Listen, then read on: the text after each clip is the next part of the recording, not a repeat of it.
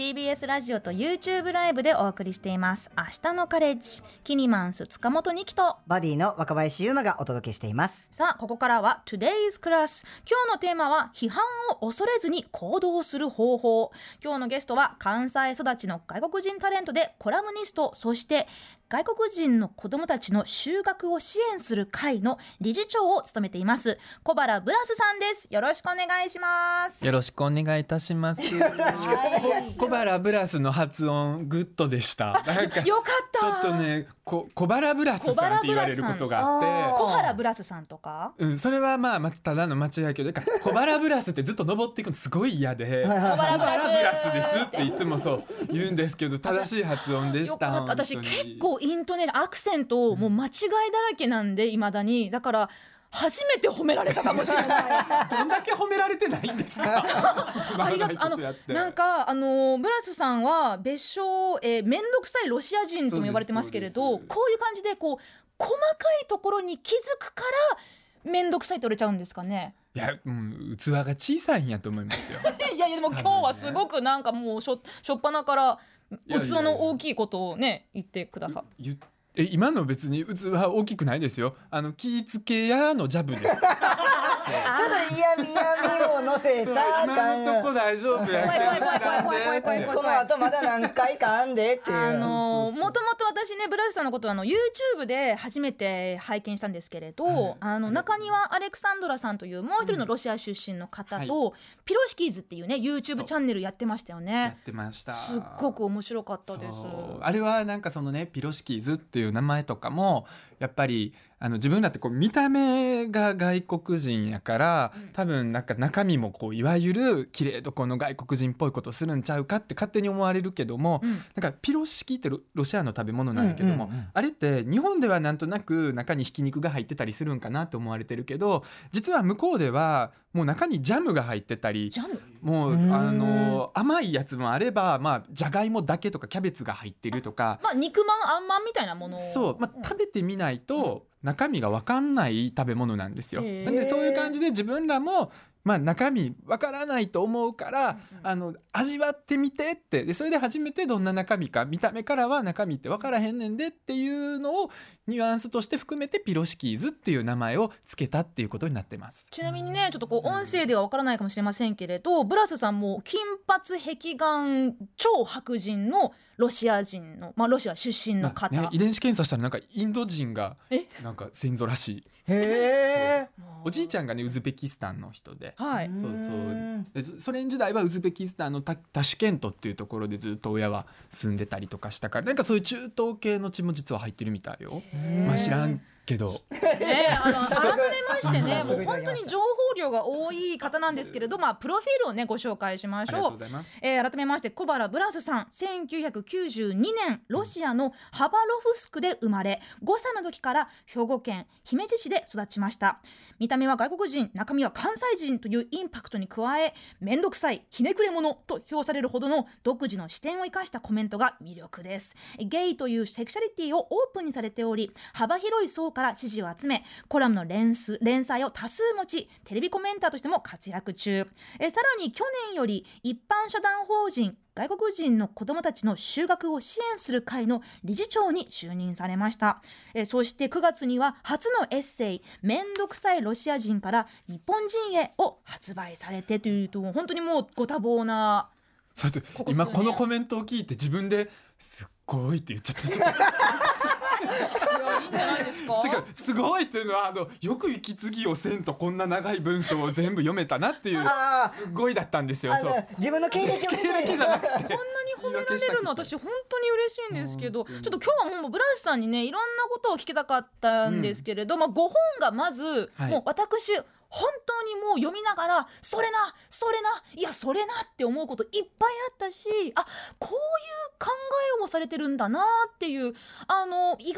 うかはあなるほどっていういろんなこううん。驚きとかあの喜びとかあのそれなとかあったんですけれどもうまずどこから聞こうかなっていうそのその情報量が多いと言いますかあの以前テレビの関係者の方に、アイデンティティの宝庫やなって言われたことがあるんですよ玉手ね。箱やってあ多分玉手箱や。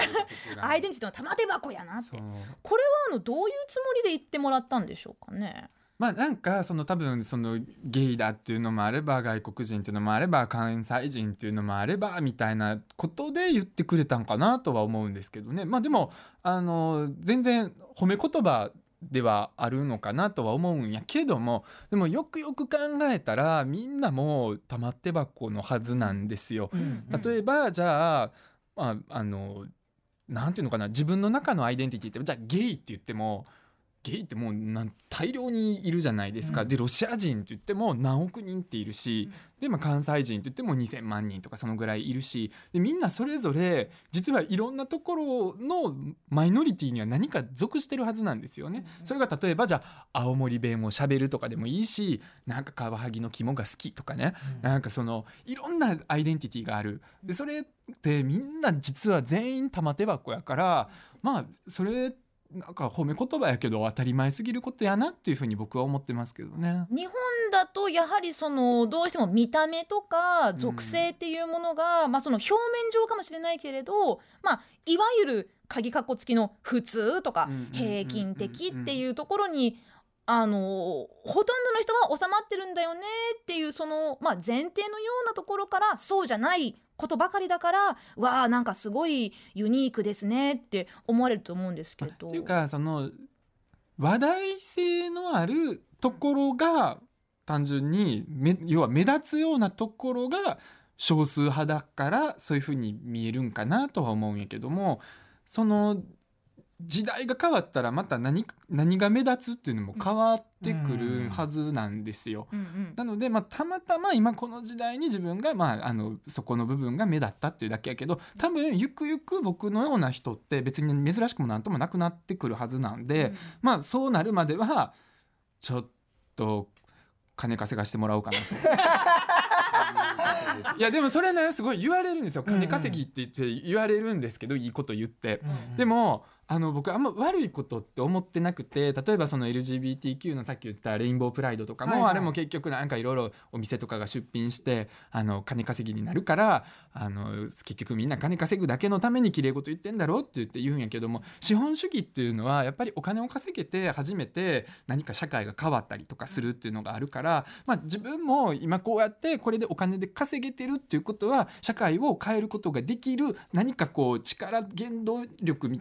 力があるはずやんなっていうふうに思ってるんですよね。でお金に全くならへんかったらやっぱまだまだそれってもうお金にするっていうステップを踏まなきゃいけなくなってくるから、なんか別に自分は何にもそれ悪いと思ってないんですよね。お金にならないと続けれないですよね続けれないし、まああとなんか言うて例えばマイノリティで損してる部分もある。得してる部分もある。だからこれってすなんやろ結局人間ってうまいことどっかで採算合わすことがやろうと思ったらできるんかなと思うよね。え例えばマイノリティで損してるなって思うとこってどこですか？まあそれはもう例えばね私はたそれこそ今トイレの問題とか話題になってるけども、やっぱメディアに出た時に自分がゲイだっていうことをね公表してみんなが自分のことゲイだって知ってる状態やとちょっとなんか立ち小便器使いづらいなとかトイレあのねやっぱ見られるんじゃないかとか思われたりとかっていうのがあったりとか、まあ、いろんなことがあると思うんですよ。あの例えば子供の頃子供の頃っていうかまあ高校生ぐらいの頃かなアルバイトしようと思ってもやっぱちょっと見た目的にまだ当時はそんなに市の中に外国人で日本語喋れる人っていうのがおらんくて例えば何かこうご飯注文するって言っても店員さんがあたふたするような、こう見見た目から自分がまさか日本語をここまで喋ると思わへん人がこう聞いてあたふたするってその逆を考えたら自分を店員さんにしたら客お客さんあたふたさせてしまうっていうので、まあちょっとそのお店接客はちょっとやめた方がいいと思いますって言われたりとかしたりとかすることもあったりはしたのよね。誰に対する配慮なのって思いますよまあでもそれってまあねお客さんがあたふたしたら困るからっていうねそのはっきりとそれであなたは外国人だから雇いませんとかっていうことはないけども、まあ、なんとなくちょっと想像したら面倒なことになりそうやから別にそうとは言わへんけどみたいなことはまああるっちゃあるよね。まあ日本見た目が日本人だと起こりえないことが起こり起こってるってことそうです東京では全くそういうことないと思うけどね。でもそのあの東京に来られて一人暮らしをしようとあの賃貸物件を探したらあのやっぱりその外国人向けの物件はこちらになりますってこう、あの自分が住みたかった家には住めなかったっていうことも多々あったと思いますけどそれについてもその。まあ、私はねあのあの、まあ、友達とか知人その外国人の人で、うん日本でなかなか住みたい場所に住ませてもらえない借りさせてもらえないって話を聞いたことあるんですけれどそのまあ、セクシャリティとあの国籍、まあそのえっとまあ、人種っていうところのマイノリティ性を持たれてるブラスさんですけどまさに今その日本ってその LGBT 差別禁止法とか理解促進法とか、まあ、どっちになるのとかあとはその入管法とかも改正案がねいろいろこう議論されてますけれどどっちにもこう言及できる当事者性を持ってらっしゃる方じゃないですか。そういうところでも、まあ、その 金金稼ぎっていうところもあるかもしれないけどでも実際に今この日本の社会の中でめちゃくちゃ揺れ動いてていろんなこの新しい考え方価値観今までとは違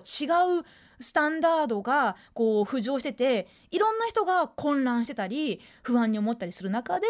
まあ、ブラスさんのような方が、まあ、一。確かに大変って思ってた時期はあるんです。このお仕事をやり始めた頃、うんうん。ただちょっとねこのウクライナの戦争あの何？あの侵攻っていうのがあって、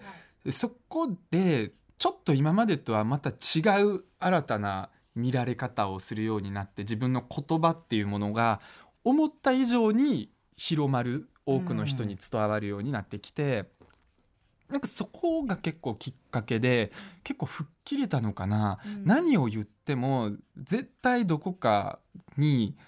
支障が出る。うん。誰例えばかを怒らせるとか？そう。例えば僕がねあのプーチンの侵攻したことに対して反対の言葉を言いました。でこれ自体は別にあの多くの人にすごく何ちゃんと声を上げて反対だっていうのを言ったのはすごくいいことだと思いますっていう風な感じでこう称賛を割と受けたと思うんですけど、まあ、その一方で自分の裏に DM とかで来たメッセージの中には、まあ、僕はあの親とかがロシアのアイデンティティを持つ親がいてなんかまあブラスさんのような人がこうやって反対の言葉を上げるっていうのはいいことだとは思うんですけどもなんか私たちまで言わないといけないこううん。何に反対かどうかっていうのを言わないといけないなんか踏み絵みたいな感じの社会がもうできてきてることにあのあなたは一応まあ加担してますよということを言われたりもするのよ。要は私がなんかロシアの日本に住むロシアの代表者面で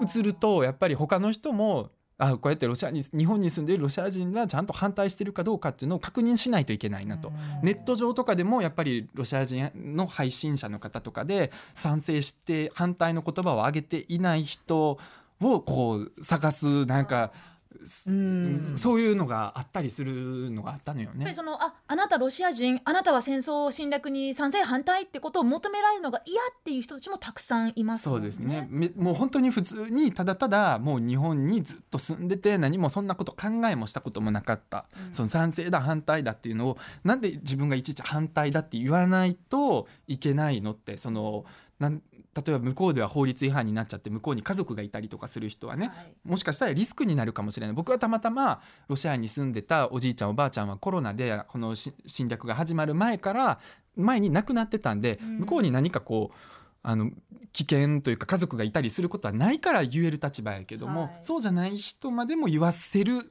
言わないといけないんだという空気感作りに加担してるんじゃないかとか。それを受けてどう感じました、じゃあもう黙った方がいいのかなとか？っていうふうにも思ったけどもなんかそのこれ自体は僕はそう思うっていうことを言ってるだけであって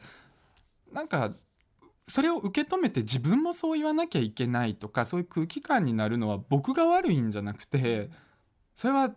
外部がどう受け止めるかの問題になるので僕はそこまでは気にせず反対は反対っていうふうには言ってるけどただ最後にちょっとこう言葉を丸くする。でも僕が全部の代表者じゃないんでそうじゃない考え方もあると思いますとかなんかそのマイルドにする言葉を最後につけたりする工夫ぐらいはするようになった。この「めんどくさいロシア人から日本人へ」っていう本も最後の最後に「知らんけど」っていうワードをつけて全部ね、そううん。もう100200ページ近く語った最後に知らんけどってそりゃねえよって思います。で自分のね個人の YouTube チャンネルっていうのも最近立ち上げたりしたけど、それも小原ブラスの「知らんけど」っていうあ。なんかそのみんながみんなそれをす正論だ間違ってるだっていう風なこう判断をするんじゃなくてまああんま知らんでほんまに。もしかしたらあの意見変わるかもしれんし今自分の見てるところがまた視野が狭いだけかもしらんし。ーうん。なんかもうもしかしたらおもろくするために適当に言ってるだけのことかもしれません。私はフィクションよっていう感じで今やってるのね。なんかそのゆまさんのねあの意見も聞きたいんですけれど、そのなんか影響力を持ってらっしゃる方じゃないですかブラスさんねあのうん芸能関係というか、まあ、コメンテーターってそのやっぱりそのメディアに出る人って、まあ、自分もそこはこう日々こう自粛自粛じゃないですうん自あの自戒してるんですけれどなんかやっぱりその個人の意見だよ私のって言ったとしてもやっぱそのここのこのマイクの前で喋ってるとどうしてもその自分はそうじゃ言うつもりじゃないけれど影響力っていうものが、まあ、どこかで自分の意図とは関係ないところで出てしまってるとしたらそこはなんかこう、うん、なんか責任みたいなものを感じなきゃいけないのかなとか。ななんかこう気をつけた方がいいのかななんか誰かを傷つけたらどうしようとかっていうのもそこも全部もう吹っ切れた感じですか？なんかその自分の中でその本にも書いたけどもこれやっぱり何かを言って誰かが傷つくかもしれないもしくはこういう意見が求められているからそれを私が言わなければいけないでコメントをしてたらどんどんいろんな嘘をついて言っていってることになるんですよ。で自分が正しいでそれ正しいと思ってないことも言ってたりとかでそれってほんまに多様な意見なんて例えば一つの国が戦争に向かっていく姿っていうのを今回あの目の当たりにしたけどもやっぱり求められる意見っていうのをどんどんどんどんロシアでもコメンテーターが言っててこういうふうな称賛されるコメントばっかり良しとされるコメントばっかり言っててどんどん国がそっちになっていった。それって多様な意見の表現の仕方ではないから僕は、まあ、あの本で書いたのはあの神社とかに行って境内の中で言えることだけを言おうと思って神様の前でこ自分はこれは正しいと思ってますって言えることをだったら言ってもいいかなっていうふうに。だから中途半端にこれもうわこれ分からへんかなあのでも一応ちょっと強がってこういうのが求められてるからこういう意見ですっていうなんか神様の前では言えないじゃないですか。まあ、神様っていう名のこれ自分なんだろうけども、だからまあ割と本心でだけを語るっていうのをやるかな。でその影響力っていうのもあるけどテレビってやっぱりあの少数派の意見も言わなきゃいけなかったりとか、なんかこういろんな意見を言える場であればいいからそれは私が考えることじゃなくてキャスティングする人が考えてるはずなんですよね。うん。この人っはいてこういう意見を持って発信してたりするからきっとこういうことを言うんじゃないかなと。でばそのバランスを見てうん。言ってはると思うので、まあなんか私がいちいちメディアでこの嘘をここではこういう意見が今バランス的に必要だから言おうここではこういう意見がバランス的に必要だから言おうっていうのはあんまりやりたくないかな。それって僕の視聴者とか僕の見てくれてる人に対する嘘になるから。えーなんかすごくこうんう覚悟を感じますよね、ゆうまさん。そうですね、なんかそれって、まあ、でもご著書の中では、まあ、例えばこう、まあ、情報とまあ報道ってまた違うとおっしゃってましたけど、うんうんうん。まあ、例えばバラエティとかで、うん。なんかじゃあ4人いて3人 A だった時にじゃあ次ブラスさんって言われた時に、自分が自分は A だって思っててもあの自分が A って言ってしまったら全員 A っていうことあるわけじゃないですか、そういうのはやっぱ情報番組とそう。とか報道とかバラエティで使い分けてらっしゃるってことですか？うん報道と情報はまた違うしバラエティーというのはまた違ってて、やっぱなんかカメラ使っていいカメラとかね、あの道行く人映していいかどうかとかなんかそういうなんか法的な部分で変わってたりとかもするけども、やっぱ報道に関しては、まあ、嘘は言ってはいけないと思っているのね。で情報も嘘は言っちゃいけないけど、まあ、多少の脚色であったりとかそういうのはあったりする。でバラエティーに関してはやっぱりこれはチームみんなで作って面白い笑いになるってバラエティーの目的って多くの人を寄せつけて見せ見させてほんで CM 見さすっていうのが言い方悪いけども最終的な目標になるからそのバラエティに出るからにはその番組自体が面白くなるっていうことは最優先に考えたいなとは思ってる。だからその場合は意見として言われる例えばなんか経験談だなんだとかっていうところは自分はそうじゃないかもしれへんなと思っても言うことはある。うん点で言うとこの「明日のカレッジ」って報道も情報もバラエティーも全部ごっちゃでやってる感じがあるんですよ。ありまあでもそっかなんかでも日によるかもしれないけど。確かにえなんか決まってないんですか？そのせん日によるんですよ。なんかえでもこうめちゃくちゃ会社的にとかは決まってないんですか？もうそのなななんなんで学しょうね。校って。そういうもんですからね。いろんなこと学びますからね。そうね、うん。でブラスさんご自身は、えっと、6歳の時あ5歳の時に日本に来られて、うん。でそこからもうなんでしょうこう近所の子供たちとかなんか公園のおじさんとかに日本語を教えてもらって、うん。もう半年で日本語も普通に喋れるようになったって書いてありますけどでもそれはすごい環境に恵まれたってこともね、うん。本の中で書いてますけれど、まあ、これから日本にはもっともっとたくさんのねこう移民や、えー外国人の方々が増えていく中でその外国人の子どもたちの就学、まあ、その日本語がまあわからない親も教えることができないでも学校のサポートも全然足りないっていうことが、まあ、すごくこう問題としてどんどん注目されていってますけれど今現在外国人の子どもたちの就学を支援する会のところ、えーというところで理事長をされていますけれど、こちらはどういう活動をされてるんでしょうか？えっとねもうねまあもうねなんかこの話50回ぐらいはしてるからさなんかちょっと違う話をしようかなってなっちゃうんだけども。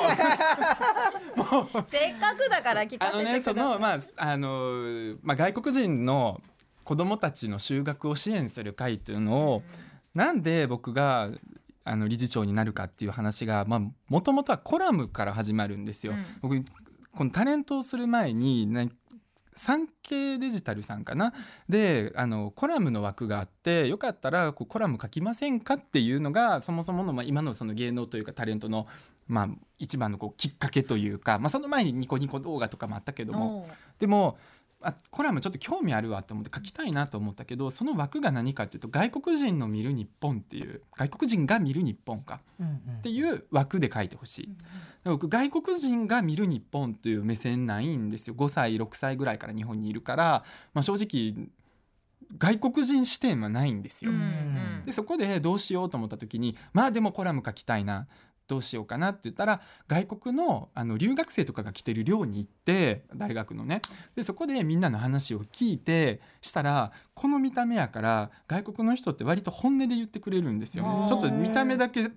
日本の人に対してはやっぱりみんなサービストークするのよね。やっぱ日本のここが良かったみたいなこう河原が良かった盆栽が良かったね。お風呂の。納豆がうまい。言うねんけど。寿司がうまい。そうでも私が聞くとなんか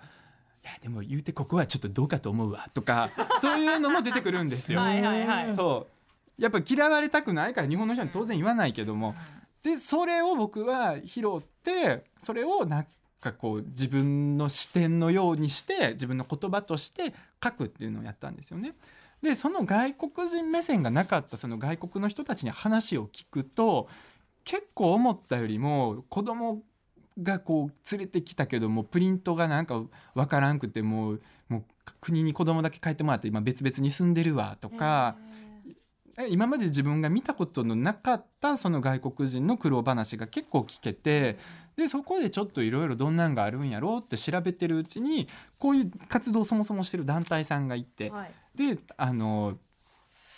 まあ、僕もなんか手伝えたら手伝いたいなって思ったんですよね。ってなった時にその団体さんに僕からも問い合わせてなんかできることってないかなっていうのを話した時に私たちってとにかく知られてないうん。その今こういう日本の中で子どもたちでが外国人が連れてきた子どもたちが日本の学校に通えてない子たちがこんなにたくさんいる。でこういう子たちが大きくなった時に一緒にねやっぱ教育が受けてないまま大きくなってほんで、まあ、場合によってはもうみんなそれだ集まっていってそういう人たちでギャング化していって治安が悪くなっていったりとか欧州ってそういうのがあの移民問題でやっぱりあのすごく問題となっていたからで居場所が認められてないとか自分がここにいていいと思えなかったからそうなってしまうってこともあるんでしょうね。まあそれもあるし単純に本当に言葉の壁うんで思ってたよりも言葉の壁が大きかった日本がまさかここまで英語が伝わらないとは思わなかったとか。教育が受けられない仕事も見つからないってことになりますもんで。まあ別に日本は外国人の子どもたち来てもいいですよっていうのはいいんやけども義務教育にはなってないから来たかったら来ていいよっていう形になってるからじゃあもういかんでいいわってなってまうっていうでそれってやっぱり未来の日本にとっては良くないんですよね。で僕もそれで例えば未来の日本が外国人の移民たちがいることによって犯罪率が上がってなんか外国人ってもういるの不快やわっていうような外国日本人が増えてきたらそれって僕も居づらくなるじゃないですか。うんだから僕はこれ僕のためにやってたりもするんですよねうん。結局は。自分のためにもやってたりする。でそれで彼らの話を聞くと発信力がないそういうサポートを外国人の子どもたちに日本語を教えたりするそういう団体がいてなんかこう寄付をお願いしたりとかいろいろやってるけどもでその発信力をぜひになってほしいっていうので内部に入って理事長を鳴らしてもらってでそういう団体もあってこういう活動してますよっていうのをいろんなところで発信もしているのにもかかわらず私はもうこれをもう50回ぐらい言ったようなことを言って申し訳ないことをしたね。それをやるためにやってんのにね。いやぜひぜひねなんかいつかその現場のちょっとお話もね私もちょっと行かせてもらいたいななんて思いますけれど、うん。明日のカレッジキニマンス塚本にきと。バディの若林優馬がお届けしています。引き続き今日の Today's クラス、えー、小原ブラスさんをお迎えして、えーいますがここからはですね皆さんからのメッセージ今日のトークテーマは自分の中の面倒くさい部分を紹介していきたいと思います。はい。でもいっちゃおうかはい。いっちゃいましょう。はい、えー、こちらシンガとロングさんからいただきました。ありがとうございます。私の面倒くさい部分は人が使っている口癖に対して心の中で突っ込んでしまうことです。うん。例えばお店でのお会計時にお金をきっちりと出したにもかかわらずちょうどお預かりしますと言われるとお預かりしたってことは返してくれるのかな？と突っ込んでし。待って待ってと突っ込んでしまったり、会社で「あ〇〇の方に伝えておきます」と話してる人がいると「〇〇の方面に伝えるってことかな?」と思ってしまったりとにかく人が使ってる口癖が気になって仕方がありませんこんな自分が正直面倒くさいですわかるわ。言ってしまう。あとはなんていうのかな。あのこちら A ランチになりますとかね、はいはいはいはい。えなるの？なる今からなるの？これって、うんうん。なんかね昔あの自分あのそういうお客様センターみたいなところで電話をしてたことがあったからそう細かい言葉遣いみたいなのはすごい気になるね。二重否定みたいな表現とか、はいはいはいい。っぱいあるんですよね。ブラスさんやったらそのじゃあおあのじゃあちょうどなのにじゃあお預かりしますって言われたらえ預かるってことは返してくれんの？とか言うんですか？あのなんかそれを昔は言ったりしよったけども今はよしトークネタゲット。あー心に秘めておく。今今のところは秘めておく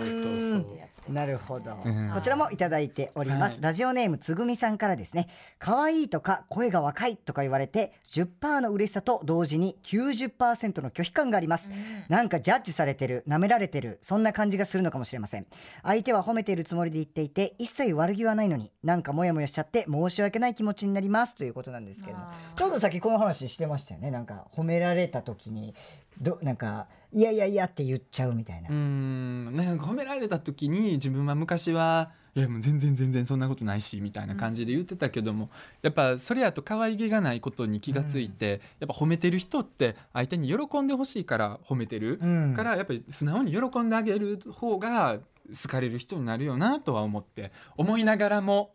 今でもえ可愛いって具体的にどこの部分が？めんどくさ適当に喜んでほしくて言っただけやろ みたいな。あとその、そこで褒められたくないって気持ちあるじゃないですか。なんか自分は可愛いとかなんかまるらしいって言われたくないのに言われるとなんかもやるとか俺それも綺麗って言われるのすごい嫌なの。あそうなんですか、うんつぐみさん大丈夫です。ニキさんとボラさんの方が面倒くさかったです。大丈夫です。でも言われるんでしょ？綺麗って言われる綺麗ってすごい言われるからありがとうって言うけどなんか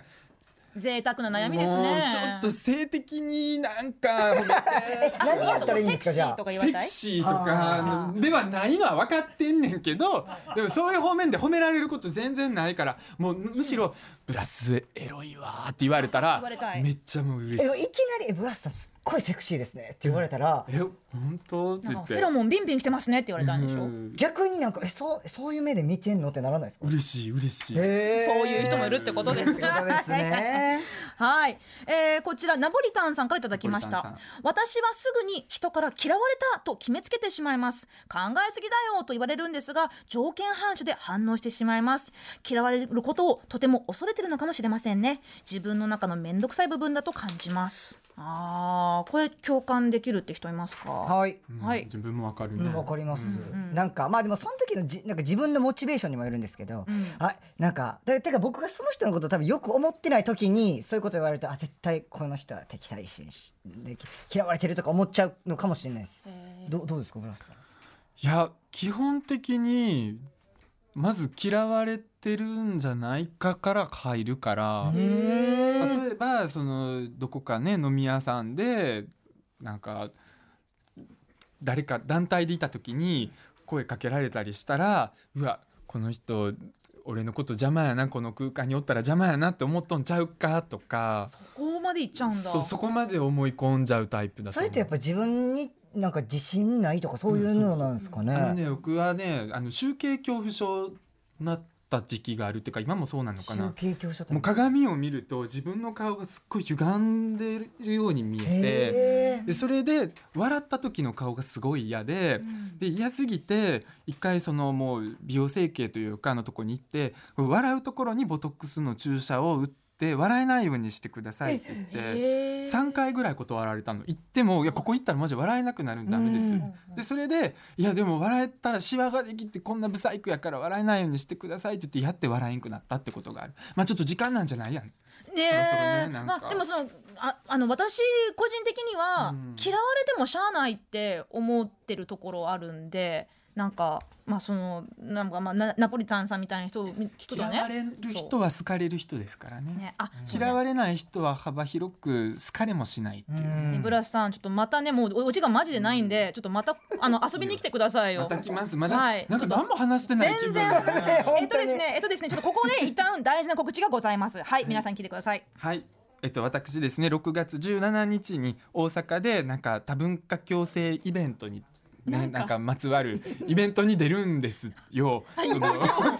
でとにかくあの私のツイッターのとことかでもいろんなとこで告知しますんで、SNS とかチェックしてみてください。サヘルローズさんも参加されるんですねこちら。そう。ししてたのかな？去年。去年はサヘルローズさんが担当してたのか。あするんかな？ちょっとごめんなさい。知らないの。詳しくはあの後ほど小原 ブラスさんの SNS をチェックしてください。えー、5本めんどくさいロシア人から日本人へ3名様にプレゼントありまうす。チェックしてください。公式ツ that is.